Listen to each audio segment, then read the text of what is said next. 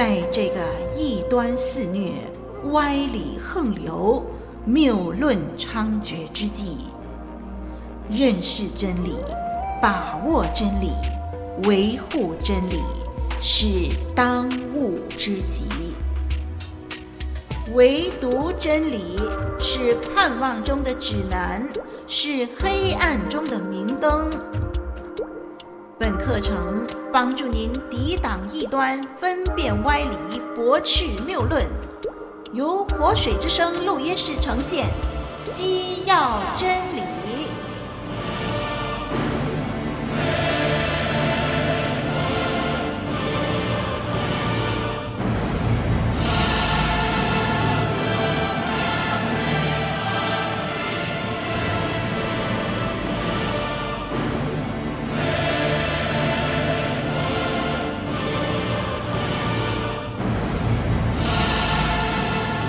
听众朋友您好，我是林老师。今天我们来到第二十一课，我们要谈的是基督徒与同工之间的配搭侍奉。在教会或者是机构的侍奉的结构中呢，我们从圣经里头看到，神曾经用了不同的形态，透过人来完成他的工作，以及显明他在我们人类历史中他自己的作为。因此，神的工作至今仍然不断地在延续和拓展中。在圣经里呢，我们发现神常常兴起某一位的属灵巨人，用他带动划时代的属灵更新。他们杰出的恩赐和热忱，照亮了当时代的百姓。可惜的是，多数的属灵英雄在他们过去以后，侍奉的果效、属灵的影响力也逐渐的微弱，因此呢，有人称这叫做流星式的领导领袖。圣经最明显记载这个方式，就是属于士师的那个时代。当士师兴起的时候，以色列人就有一些复兴；当士师不在以后，以色列人又再一次落在罪恶以及被外邦凌辱的一个时期。好，另外呢，我们也发现，在教会历史中，神是更多的时候是用一群委身爱主的圣徒们为同一个意向配搭在一起。他们往往默默地站在自己的岗位上服侍耕耘，他们的侍奉。代代相传，不断延续。这种方式呢，我们称之为团队式的服侍。在圣经的里头呢，就有多次显示神用这样的一个方法。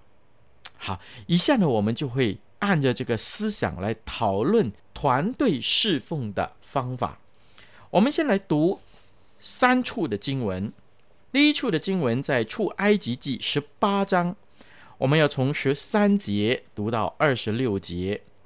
出埃及记十八章，我们要从十三节看到二十六节。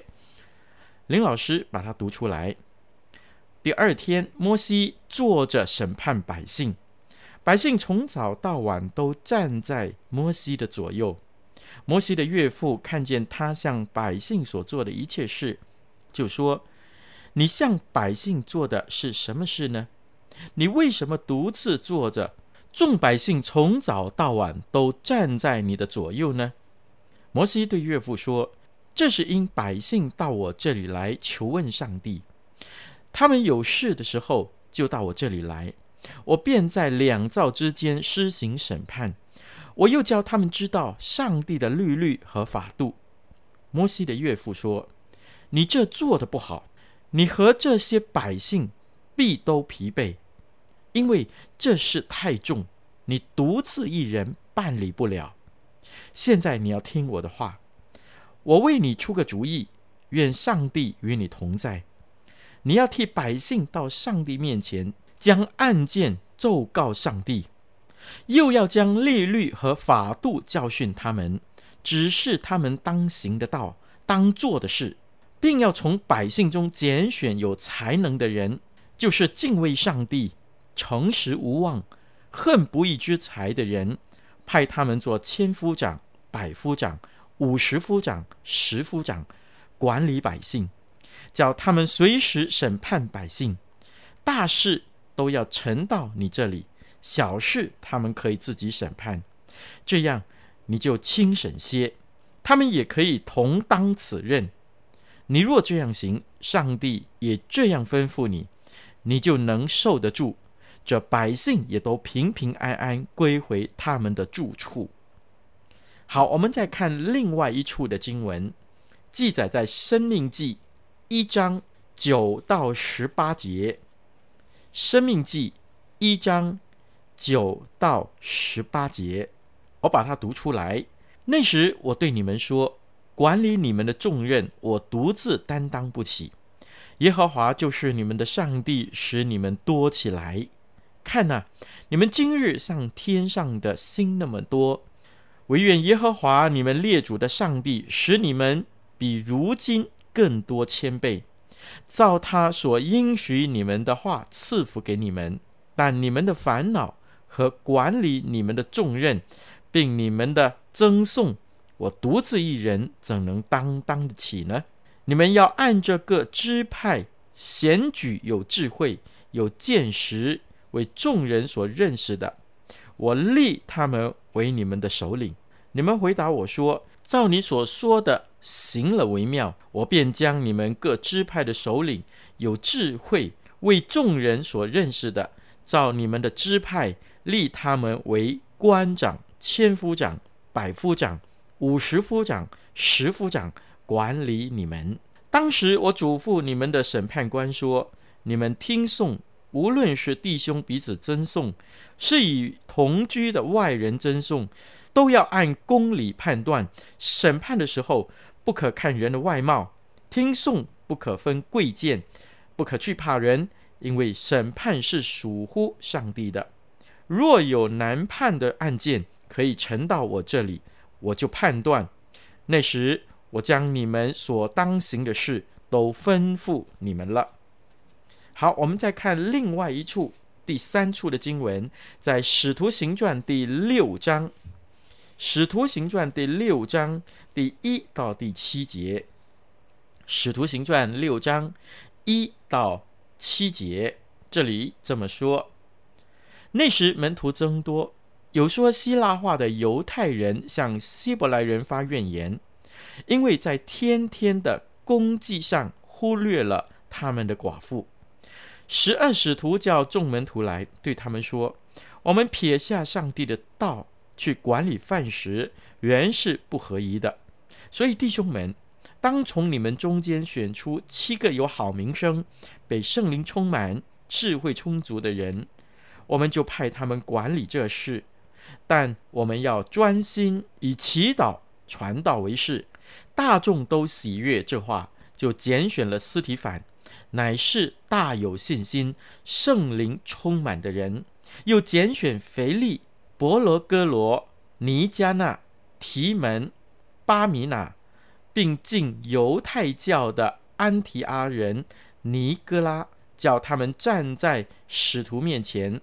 使徒祷告了，就按手在他们头上。上帝的道兴旺起来，在耶路撒冷门徒数目加增的甚多。也有许多祭司信从了这道。好，我们圣经就读到这个地方。这段经文里头呢，告诉我们：第一，我们需要同工的原因和目的。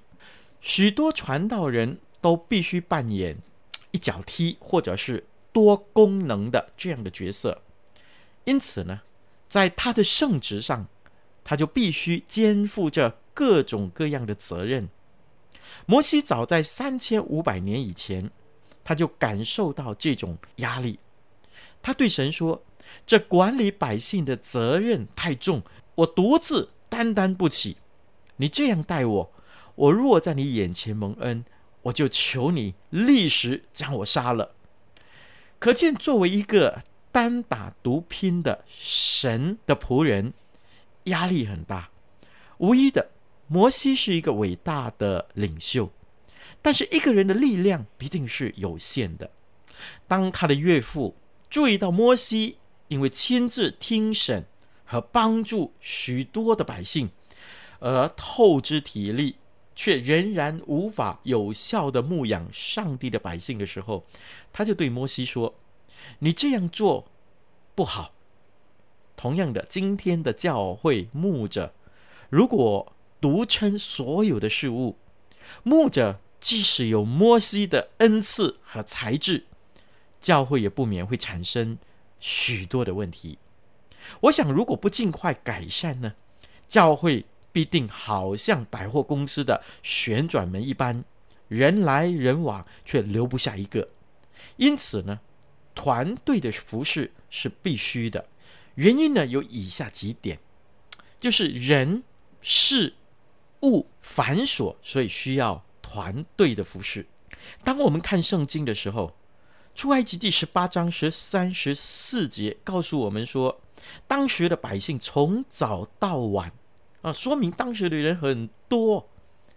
另外，新约圣经使徒行传六章一节记载，当时门徒的数目增加甚多。可见有许多的事情，问题多，事物多。那么这时呢，我们肯定就需要同工。林老师曾经去一个国家带领他们的拆船年会，教会呢大概有三四百个人左右。那么在拆船年会之前呢，我们有爱宴，我就发现这个教会啊只有一个牧者，他几乎忙着所有的东西，他全身衣服湿透。他也没办法吃当时的晚餐。当聚会开始的时候，他已经是气喘如牛。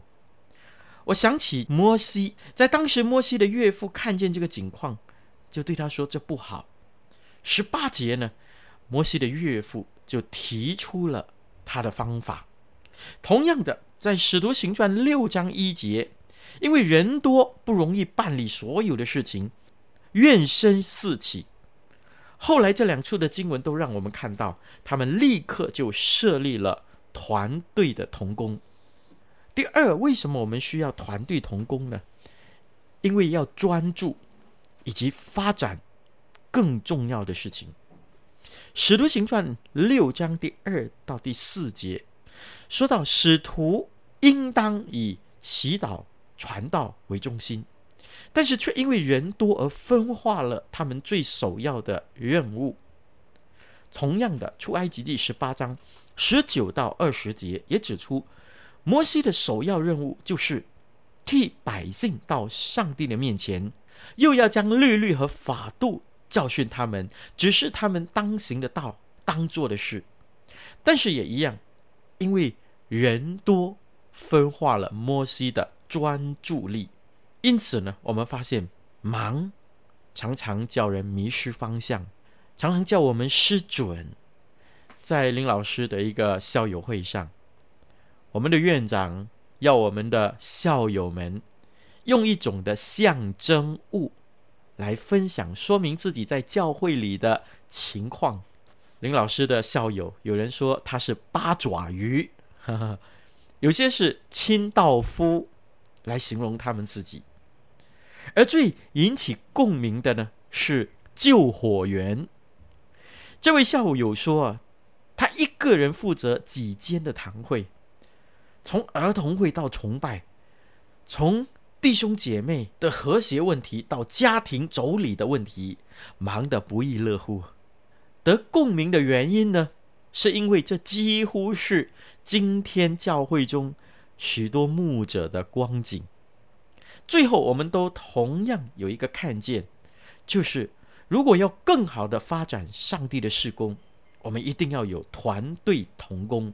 第三，我想我们需要同工的理由是，我们可以各尽其职的配搭。诶，这段经文是以弗所书十一、十二章的，神所赐的有先知、有使徒、有牧师和教师，有传福音的。等等，为要各尽其职，建立基督的身体。哥林多前书十二章十二到二十五节这段相当长的经文里头，告诉我们说，我们要彼此来使用神的恩赐，告诉我们，神将恩赐既然分给个人，因此最理想的就是让个人都彼此各尽其能，各尽其职，建立基督的身体。神不会把所有的恩赐给某一个人，也不会不给人一点点的恩赐。正如有人有着急的恩赐，但却不一定有计划的恩赐。另外，有一些人有理财的恩赐，却不一定有做账的恩赐。有人看见电线，他就会兴奋；有一些人看见色彩，他就着迷。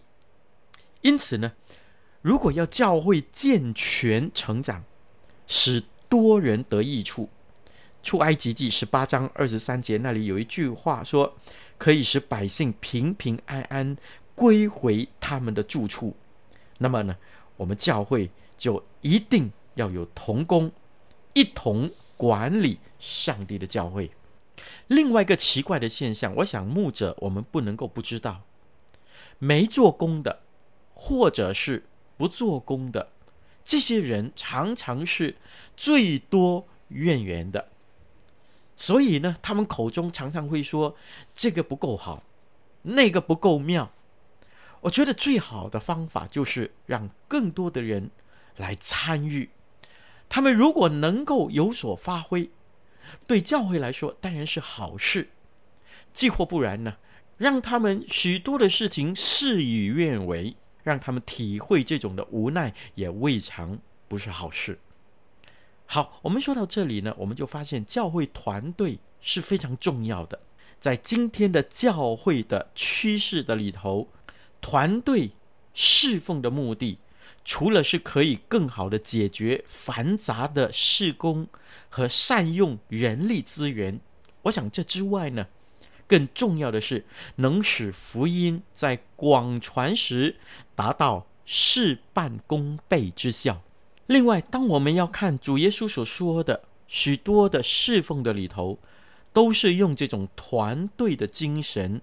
的服饰来教导门徒，那么这里呢，我们就不把这些经文读出来，但是你可以记下来去看一看，《路加福音》六章十四、十六节，《路加福音》十章一到三节，《马太福音》二十五章一二两节，《马太福音》二十八章的大使命，以后的门徒也是同样的教导。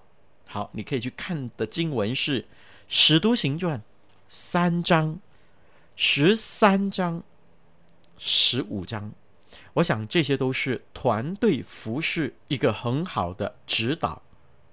但是，当然，人和人之间同工在团队里头的时候呢，也会有许多的问题。因此呢，我也提出一些同工之间相处的艺术，要如何实行团队同工呢？那我想呢，团队同工之间相处的技巧就很重要了。我提出十点：第一，手脑并用。主所说的八祸中啊，其中一祸就说到，在同工时把重担给别人，而自己呢却一根手指也不动的这些人。我们常常有一个观念，同工时要将事物划分得清清楚楚，动手的动手。动脑的就动脑，这叫做配搭。实际上，好的童工呢是动脑也动手的，所以是手脑并用。而差别呢是在动手和动脑的比例多寡的问题。那么动脑又动手，岂不是十分吃力吗？是的，身为一个领袖啊，通常都得承受更多的压力。试想，所罗巴伯带领以色列人回国的时候，我推测他一定不是坐在特别的轿子里发号施令的，对不对？另外，尼西米在建围墙的时候，我推测他一定不是单单计划，他一定也参与行动，甚至人休息的时候，他还在工作。我想，这是同工时，特别是领袖同工应当有的心智。和榜样。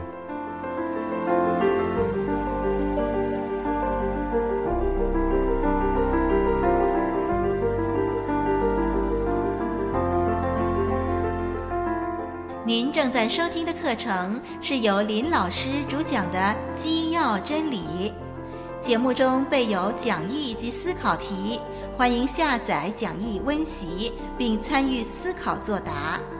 我们也乐意为您批阅答案，交流心得。可将来信寄来以下电邮地址：t h u e k 二零零四 at yahoo dot com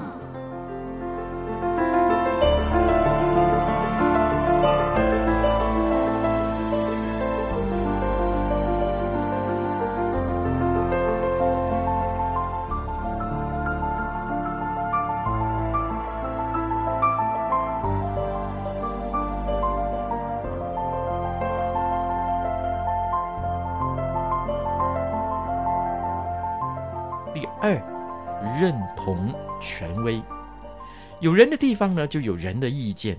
这是什么道理呢？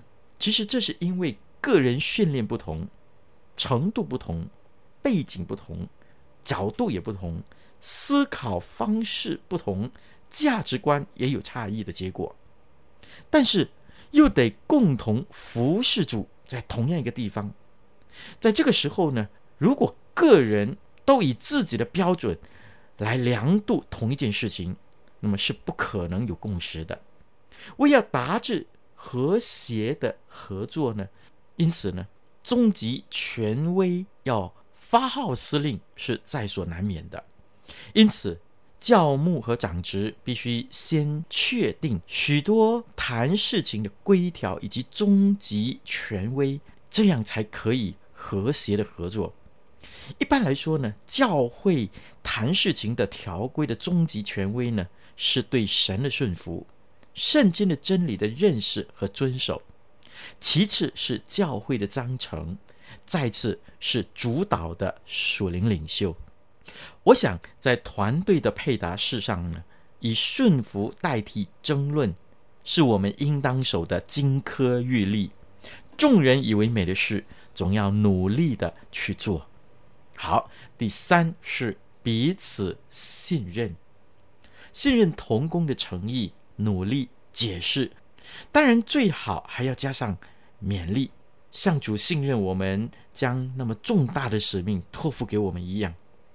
我观察一个相当普遍的现象，就是当双方的意见一致或相当接近的时候，大家的关系就会良好，而且很容易相信对方。相反的呢？就不容易彼此信任。我们当记得，尽管我们对事情的看法和处理不尽相同，总要努力的寻求共识，寻求神的旨意，不要让血气得胜。所以呢，我们要记得，同工间相处见证是一个教会的模范团契，给教会的弟兄姐妹做榜样。以前我看圣经的时候就想。主为什么要选一些看起来没有什么学问、没有什么才干、又不怎么体贴主的人做门徒呢？后来我发现主信任他们，信任他们的诚意，信任他们的努力，并且呢，主常常勉励他们，赐他们盼望、力量，以致在传福音的事情上，他们都同心合意，也因此福音。传到今天，因此我体会一个真理，就是信任。然而，信任不是任由放纵、不加理会，信任是一种一切都在掌握中的共识的建立。好，第四呢，是个人的定位。以一场足球赛来说，今天的观众多喜欢看全攻型的比赛，对不对？球员当然要能守，也要能攻。话虽如此，个别球员在比赛中呢，也还得负起教练推派他的个别特别的任务，这样球员皮泽的配合才能够在比赛中获胜。同样的，团队在教会中当然是。整体合一的行动，但是队员也需要因着主的心意以及教会中大家认同的取向为自己定位，才可能促进协调和合作，也才不至于形成一盘散沙、没有凝聚力的团队。有些教会的类型，牧者是定位于前线工作者，拼命传福音或爱心关怀；但有一些的类型的教会呢，牧者定位于前线工作，同时也领更多信徒领袖成为前线工作者。而他们自己呢，就会着重在训练、统筹以及规划这方面的工作。我想，我们都要有个人自己的定位。有了定位，我们就会比较清楚的一个画像，在个别的岗位上一起的来努力。当然，就更可以透过他们的努力，看见神的动工以及辛劳的果效了。好，第五。那就是体谅和沟通。我们要承认一个事实，就是在团队的工作的里头，因为见解和处事方针不尽相同，带来的冲突、带来的伤害是有这个可能性的。产生的原因呢，有时是爱之深，责之切；有时是太熟悉，而在言语上。失了题，我想呢，我们多不是刻意要伤害某某的同工，因为我们都在同一条的船上，所以呢，常常我们都是不小心，所以最能伤害我们的，往往是跟我们共事多年的亲密战友，对不对呢？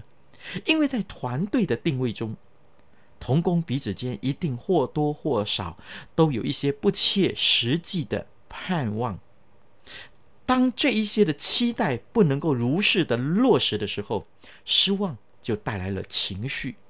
因此呢，同工之间，我们要记得，我们都是软弱的肢体，所以彼此我们要多一点的交流，我们就多一点的了解，因此我们就多一点的体谅，也多一点的认同。好，从另外一个角度来看呢。我们所传的福音是使人复合的福音，对不对？叫人与人、人与神以及人与自己的复合。那么这个福音不单是要从我们的口中传出去，我想呢，更是要从我们中间相处的里头彰显出上帝的荣耀。第六是生活的联系。团队的配搭性是生命合一的配搭，而不是只有工作的关系而已。人呢，总是人，有人性的需要。为此呢，我们要考虑怎么样使我们的团队关系更加的密切，而达到生命相交。因此，一些会议以外的活动呢，林老师觉得是有必须、有必要的。借这些会议以外的活动，联络彼此的感情，增添彼此的交往。要好像经上说的，与哀哭的人同哭，与喜乐的人同乐。我想，如果大家有更深的了解和关系，自然就加强、强化了事工的合作。您说对不对呢？好，第七。就是灵性的联系，我们不单要有生活的联系，我们还要有灵性的联系。我们人侍奉的时候，我们会软弱，我们会疲累，我们会感到失望，会有灰暗、失败的感觉的时候。因此，在团队中呢，彼此要在灵性上扶持，那么就显得格外的重要了。一个健全的属灵。队伍团队不能少的是要有一起分享、灵修、带导的时间，建立一个属灵的气氛，而目的呢是透过这一切，就是这一些交流灵灵修的这些的环境，彼此勉励，我们就可以得着向前走的动力。林老师有一个观察。当人在尽全力工作、服侍的时候，就常常容易相对的忽略了灵性上的警醒和维持。我们常常是工作的要求，我们缺乏祷告，我们缺乏一起读经这样的生活。也许短时间内呢，不会显出有什么样的差别，但是林老师觉得长期下来，如果我们没有在灵性上维系的好，我们一定会造成内心的冲击以及苦恼。因此呢，要如何使团队保持对神的渴慕，不断的敏感于圣灵的引导呢？灵性的联系就显得格外的重要。好，第八，这是选人的原则。这个原则呢，应该是一切团队配搭的最开始。如果团队的队员的成员是初入这个教会的，尾声不很清晰，或者是归属感不强，这样的同工，我想这是产生一些的混乱不协调。我想这是可以预期看见的。我觉得认识不深，就把他纳入团体里头同工的行列。这是任何一个团体的致命伤。因此呢，我认为啊，宁缺毋滥是一个基本的原则。小心的选择同工，小心的选择配搭的人选。好，第九，那是公平对待。严格来说，世上没有绝对的公平。因此呢，彼此配搭的时候，尤其是领袖。行事为人，叫大部分人看为公平，能够在团队的配搭上大有帮助。公平的困难呢，就难在人比较容易和自己志趣相投的人，也自然相聚的时间就比较多一些。因此，团队中维持公平实在是很不容易。但是，为了不让队友有厚此薄彼的感觉，我们还是要努力的。甚至是刻意的维持内心以及态度上的公平的意识。好，第十，最后一点就是危机的处理。在平顺正常的日子，团队精神的发挥通常比较稳定，因为我们对所产生的结果可以很大程度的掌握，按部就班，冲突自然减少。但是，在这天天将面对诸多变化冲击的环境里，平顺的日子是少有的，通常都得面临做出相对的对策。这时事情就往往复杂些，结果不容易掌握，不同的见解和处理的方针呢也会出现。有的人比较注重结果，有的人坚持按程序来办理。当然，还会有各式各样不能共存的旗舰出现。怎么样将危机化为转机，突破僵局？大家凭信心向未能掌握以及不知道的将来踏出艰难的一大步呢？这就要考验领袖之间的协调以及合作的功夫了，而不是互相的指责追究的时候。也正是发挥。团队精神共同承担的好时机。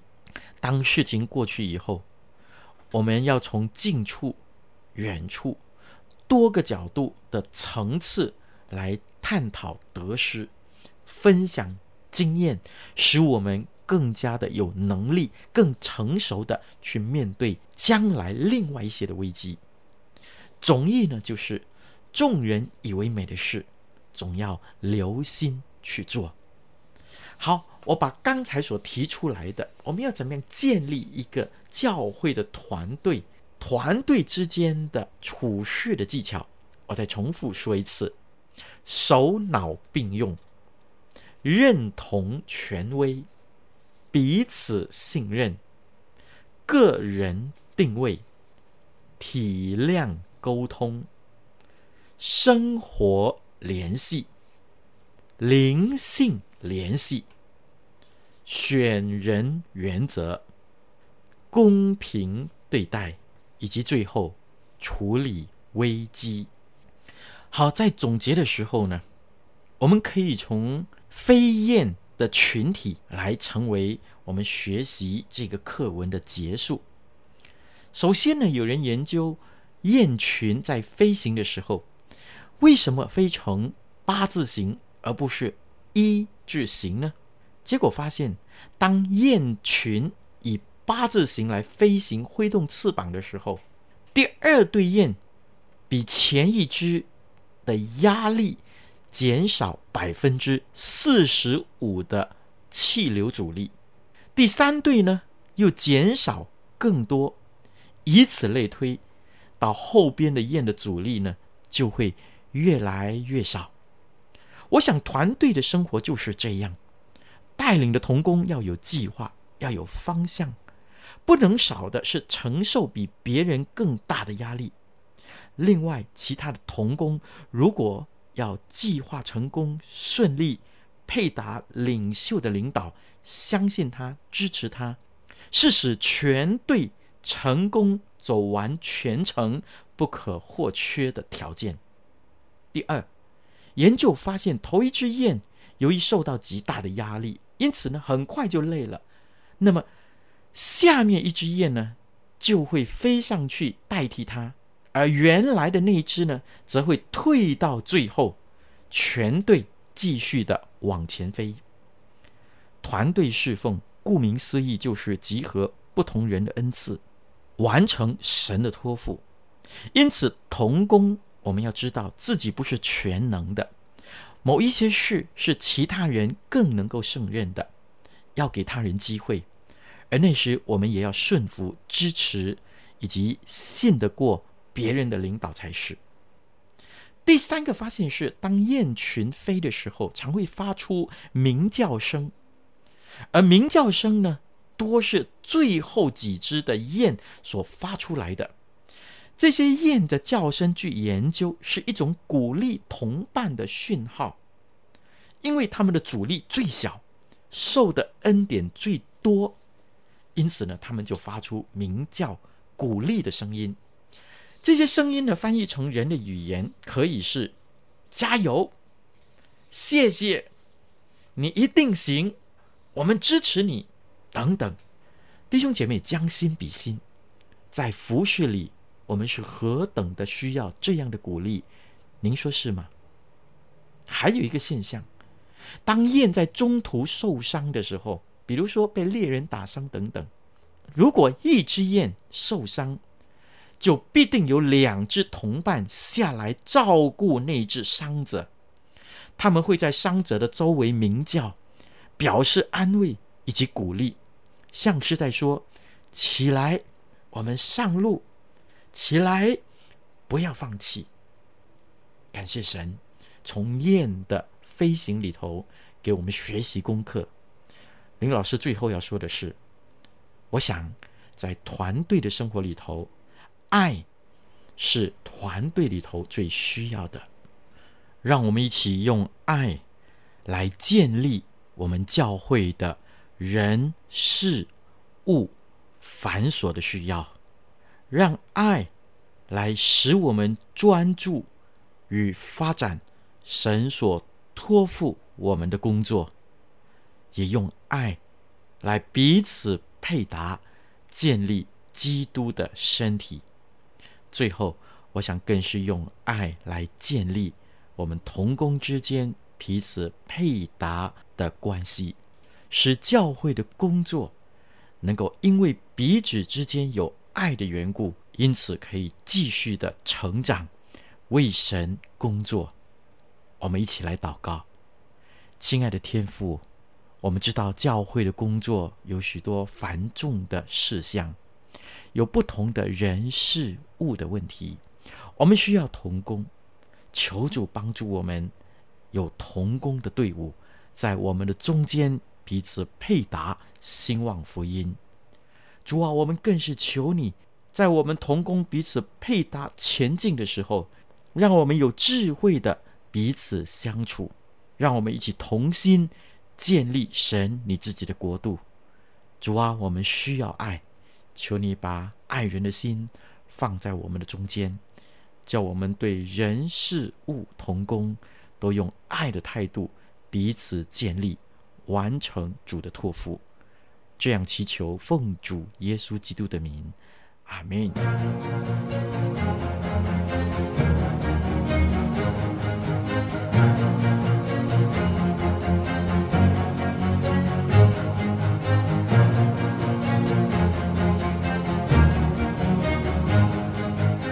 感谢您收听基要真理，欢迎介绍更多朋友收听以上课程。我们的网址是 www.livingwatersstudio 点 net 以及 www.voiceoflw 点 org。愿我们都穿戴神所赐的全副军装，抵挡魔鬼的诡计。愿神祝福你在真理上扎根成长，荣神益人。